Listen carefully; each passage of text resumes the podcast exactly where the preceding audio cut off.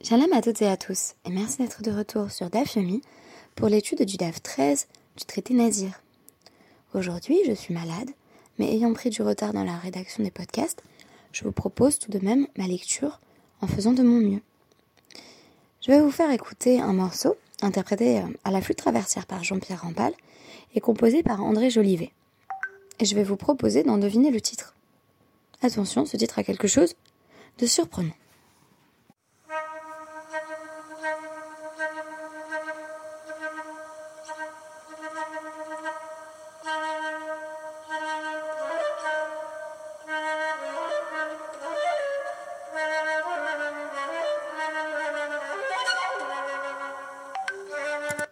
Les flûtistes parmi vous auront peut-être reconnu ce morceau d'André Jolivet que l'on trouve dans certaines anthologies de flûte travertière. Dans les cinq incantations de Jolivet, la seconde s'appelle Pour que l'enfant qui va naître soit un fils. Et oui, on serait prêt à tout et même à jouer du pipeau pour influencer la naissance à venir. J'ai toujours trouvé ce titre quelque peu incongru. Et pourtant, il n'est pas rare, au fil de la Guémara, que l'on tente euh, d'influer sur le sexe de l'enfant à naître à travers des procédés divers et variés.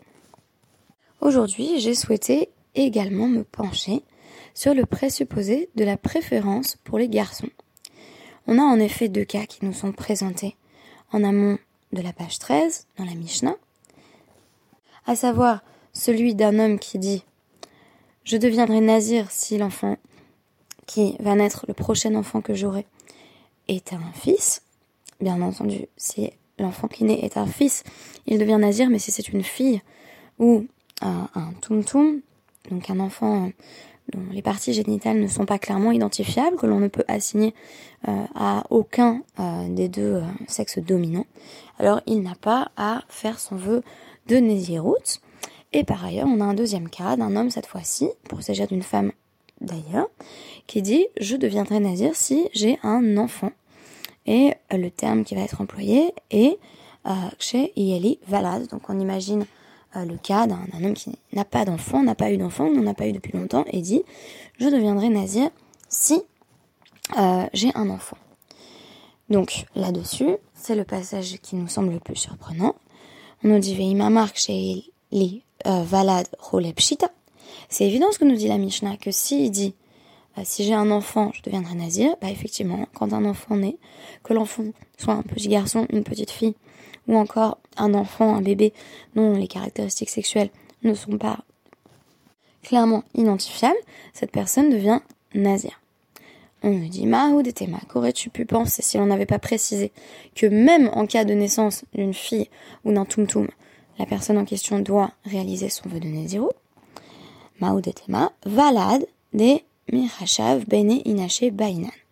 On a besoin d'un enfant qui soit considéré parmi les hommes, qui soit euh, un enfant euh, jugé euh, comme désirable, c'est-à-dire peut-être là encore un garçon.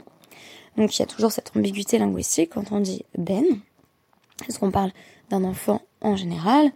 Ou est-ce que comme on le fait parfois dans les milieux séfarades à l'heure actuelle, on va souligner de façon peut-être un peu redondante ben zachar, avoir un enfant mâle.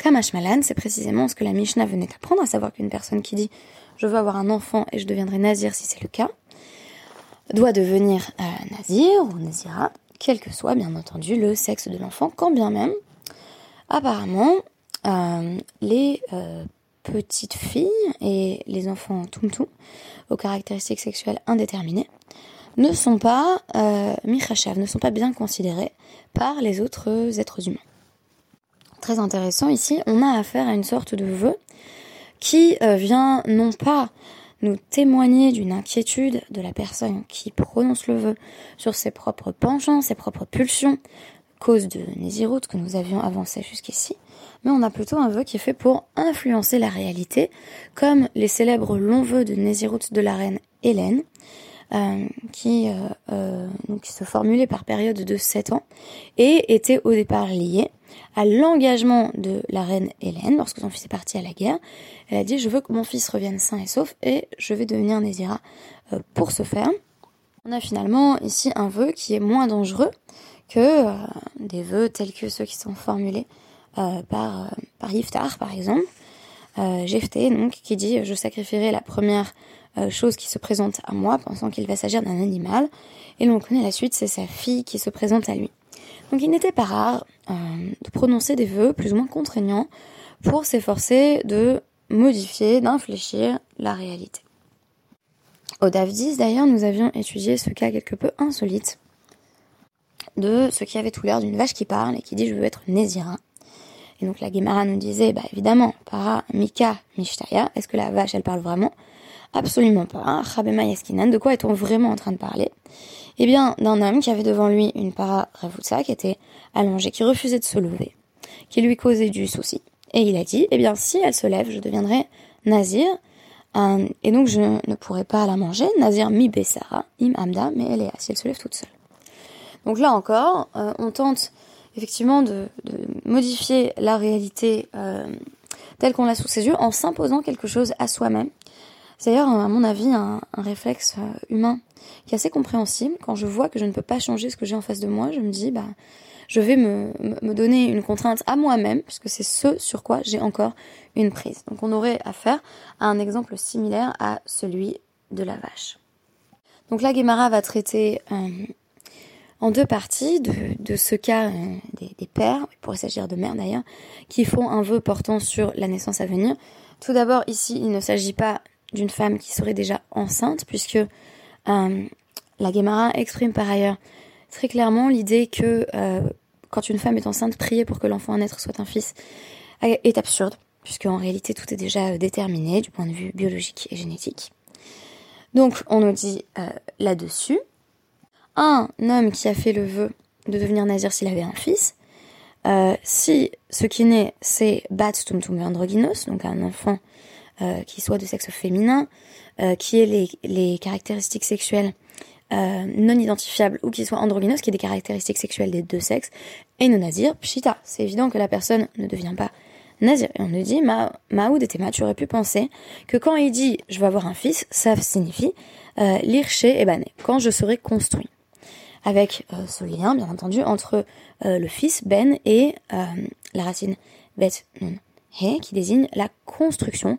Ce sont nos enfants, en effet, qui nous construisent. Or, ce qui est très intéressant, c'est qu'ici, la Guémara sous-entend que euh, si on avait dit l'irché et bané, ça désignerait n'importe quel enfant. On est construit par ces enfants, qu'il s'agisse d'ailleurs de garçons, de filles, ou encore d'être, euh, qu'on qualifierait à l'heure actuelle, d'intersexe. Kamashma lan des lots. On t'apprend là-dessus que ce n'est pas ce que le père a voulu dire quand il dit ben, c'est comme s'il disait ben zachar. Pour vous, c'était de nouveau la formule un peu redondante que j'évoquais. Et par la suite, on a ce passage très surprenant qui nous dit, euh, eh bien, euh, si il a dit euh, enfant, c'est évident que ça inclut la petite fille, le tumtum et l'androgynos, et on nous dit, maintenant, tu aurais pu penser que c'est un balade, qui peut désigner d'ailleurs un fœtus plutôt qu'un enfant, qui est considéré par la plupart des gens. Comme si c'était presque une tare d'avoir une fille ou un enfant qu'on pourrait qualifier d'intersexe. Euh, notons qu'à l'heure actuelle, euh, on a moins tendance à, se, livrer euh, à, ce genre de, vœux. Donc on va moins dire je deviendrai nazir si j'ai un enfant du sexe souhaité.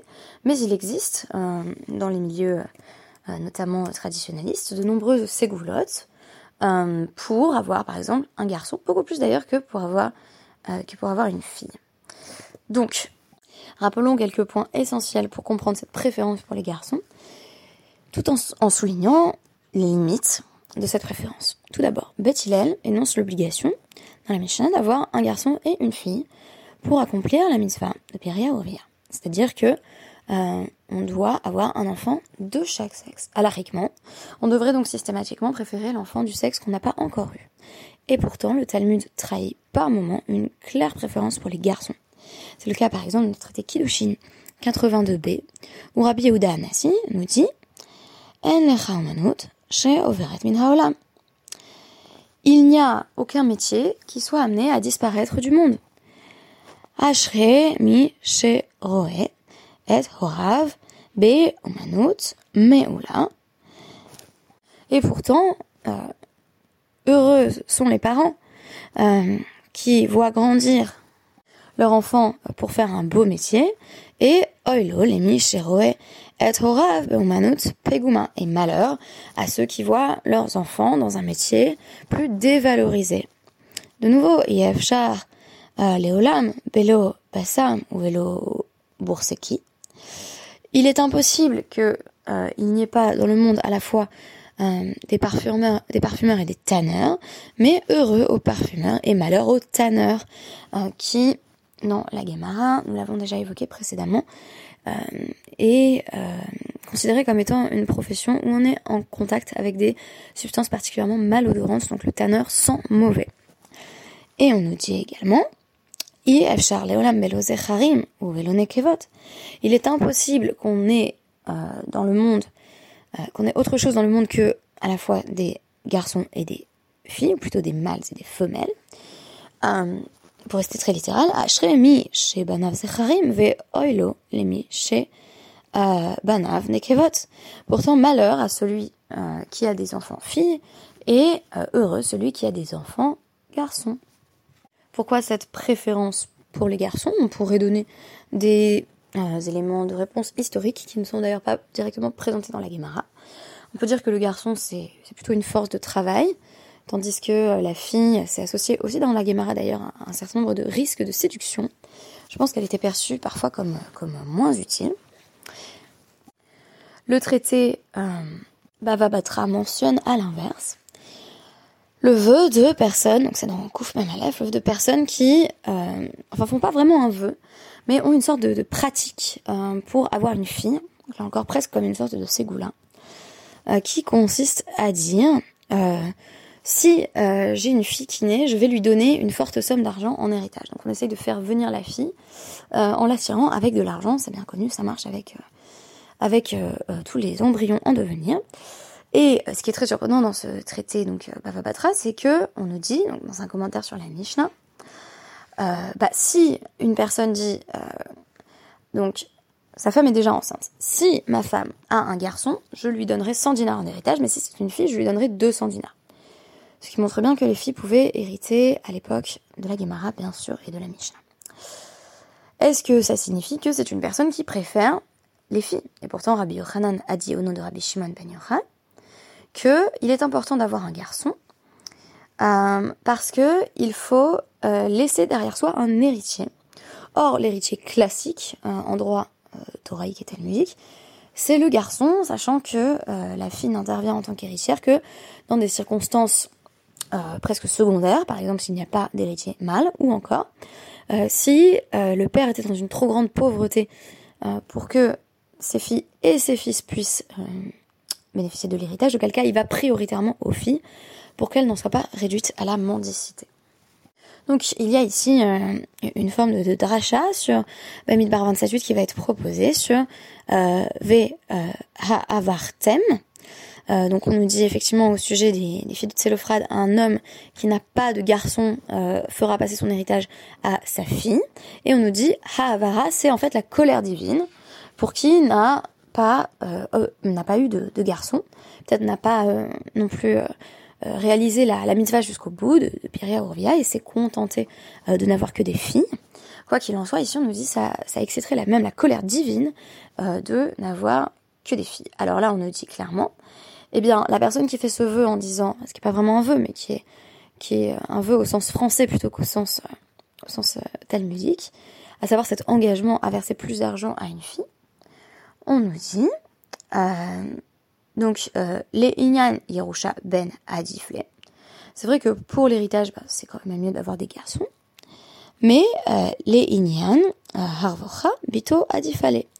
Mais pour être consolé, il vaut mieux avoir une fille. Donc en gros, les garçons héritent, mais les filles sont plus gentilles. et donc, en cas de deuil, seront plus susceptibles d'être présentes pour leurs parents. Là encore, on peut dire que c'est une forme de préjugé ou de stéréotype basé sur une essentialisation des femmes, mais rien n'empêche de constater que des raisonnements se sont construits pour dire en fait les filles c'est super aussi. On enchaîne d'ailleurs euh, là-dessus en nous disant bah, Shmuel cette personne qui donc euh, annonce qu'elle va donner plus en héritage, euh, c'est pour sa première naissance, parce qu'il vaut mieux avoir une fille en premier. Comment le sait-on? C'est Rafrizda qui nous apprend Bat Strila Simaniafe Lavani. Rafrizda dit avoir une fille en premier est un bon signe pour, on peut dire pour les autres enfants. On peut dire aussi c'est un bon signe parce que il ne saurait manquer y avoir des fils après. Euh, on va voir d'ailleurs comment Rafrizda lui-même l'entendait. On nous dit Ika des Amri, euh, des Marbia, les Achaha. Première explication, euh, parce que elle va pouvoir donc aider à faire grandir ses frères. Donc on a ici une image qui est toujours très présente, je pense, dans, l'imaginaire juif de l'aîné de famille, la grande sœur qui s'occupe des plus petits. Veika de Amri, euh, des Lo Shalta Be Ena Bisha. Et on, nous dit autre explication, euh, donc un père qui aurait une fille en premier, bon, des parents qui auraient une fille en premier, le mauvais œil n'a pas de prise sur eux. Ça, demanderait d'ailleurs euh, plus d'explications, mais en fait l'idée c'est que la, fille serait une, une bénédiction sur la maison. Euh, et donc on nous dit Amara Frisa ou les Didi, euh, Benathan, Adifa, euh, Li, Me, Mibne. Et donc Rafrizda dit, bah quant à moi, je préfère vraiment juste les filles aux garçons. C'est pas juste, c'est bien d'avoir une fille en premier parce qu'après comme ça on aura une ribambelle de garçons. C'est Rafrizda qui vraiment préférait les filles. Il en avait d'ailleurs plusieurs. Et de nombreuses anecdotes talmudiques nous parlent de, du, rapport touchant qui unit Rafrizda à ses filles, les différents conseils qu'il leur, qu'il leur donnait. Donc ici, euh, on voit qu'on passe d'une description très, très unilatérale, euh, qui semble tirer de notre page du traité Nazir, les garçons c'est mieux, et donc on va faire un vœu pour avoir un garçon, à un autre modèle qui est également présenté dans le traité Nazir, à savoir je veux un enfant, peu m'importe s'il s'agit d'un garçon ou d'une fille, qui est le modèle dans lequel je me reconnais le plus. Et enfin, à l'occasion, euh, certains, certains sages considéraient que il fallait prier pour avoir une fille, ou en tout cas, sans qu'il soit directement question de prière, tenter d'influencer la réalité pour faire venir une fille. La dernière explication que je voulais donner, elle est tirée de, mon midrash préféré, que je cite très souvent. Il faut expliquer, dans l'expression qui m'a posé problème, ce euh, Béné Inaché. C'est-à-dire, qu'est-ce qui est euh, Mirachav Béné Inaché considéré par les êtres humains, euh, par la plupart des gens? Eh bien, là-dessus, on se rapportera au Sifri Bamidbar 133.1, au sujet des filles de Tselophrad, où on nous dit, donc, euh, les filles de Tselophrad se sont, se rassemblées, bien entendu, pour se présenter euh, devant Moshe. Et on nous dit, Amro, lo rachama vasarvadam, rachama amakom, vasarvadam rachama al zacharim yotam min aval mishnama, ve haya haolam enoken. Et là, al zacharim al anekevot. Rachama al hakol. Donc les filles de Télophrate se sont, se sont dit, dans leur conciliabule, euh, la miséricorde des êtres de chair et de sang n'est pas comme la miséricorde du lieu, c'est-à-dire Hachem. La miséricorde euh, des personnes de chair et de sang, elle va aux garçons plus qu'aux filles. Il y a une préférence sociologique, euh, humaine, qui est constatée. On préfère en fait les garçons aux filles. Voilà. Euh, on peut appeler ça le patriarcat si on veut. Euh, mais je constatais toujours jusqu'à l'heure actuelle qu'il y a beaucoup de ségoulottes pour faire venir un garçon et pas vraiment pour faire venir une fille. mais celui qui a créé le monde, il n'en est pas ainsi. Sa miséricorde s'étend sur les garçons comme sur les filles. Sa miséricorde s'étend sur tout à la colle. Sans distinction effectivement de genre, de sexe. De sorte que les filles de Tsélophrade énoncent ici la possibilité de l'égalitarisme, à la fois théologique bien entendu, et à la puisque elles vont déterminer la possibilité pour les filles d'accéder à l'héritage. Bien que, on puisse dire, l'égalitarisme n'est pas absolu, puisque ces filles-là ne prennent la parole que parce qu'il n'y avait pas de frères dans la famille et parce qu'elles étaient elles-mêmes éprises de la terre. Alors les filles de Télophrate sont-elles un modèle ou une exception? C'est tout l'enjeu euh, qui sera déterminé par la suite dans la littérature talmudique. Quoi qu'il en soit, j'espère avoir nuancé ici une préférence qu'on pourrait juger euh, universelle, euh, et qui serait exprimé euh, dans, dans, le monde juif dans son ensemble pour les garçons plutôt que les filles. Ici, on voit qu'il y avait donc des sages individuels ou des parents qui préféraient ponctuellement ou régulièrement les filles. Une majorité peut-être qui préférait les garçons, avec une voix portée tout de même par Abi Yehuda Anassi. Et enfin, des personnes qui faisaient des vœux de Nézirut pour avoir un enfant, quel qu'il soit. Et c'est l'attitude dont je me sens la plus proche puisque je pense qu'il faut effectivement avoir une grande gratitude vis-à-vis de ce qu'Hachem nous envoie, qu'il s'agisse d'un petit garçon, d'une petite fille ou d'un enfant intersexe mentionné également dans la Mishnah. Merci beaucoup et à demain.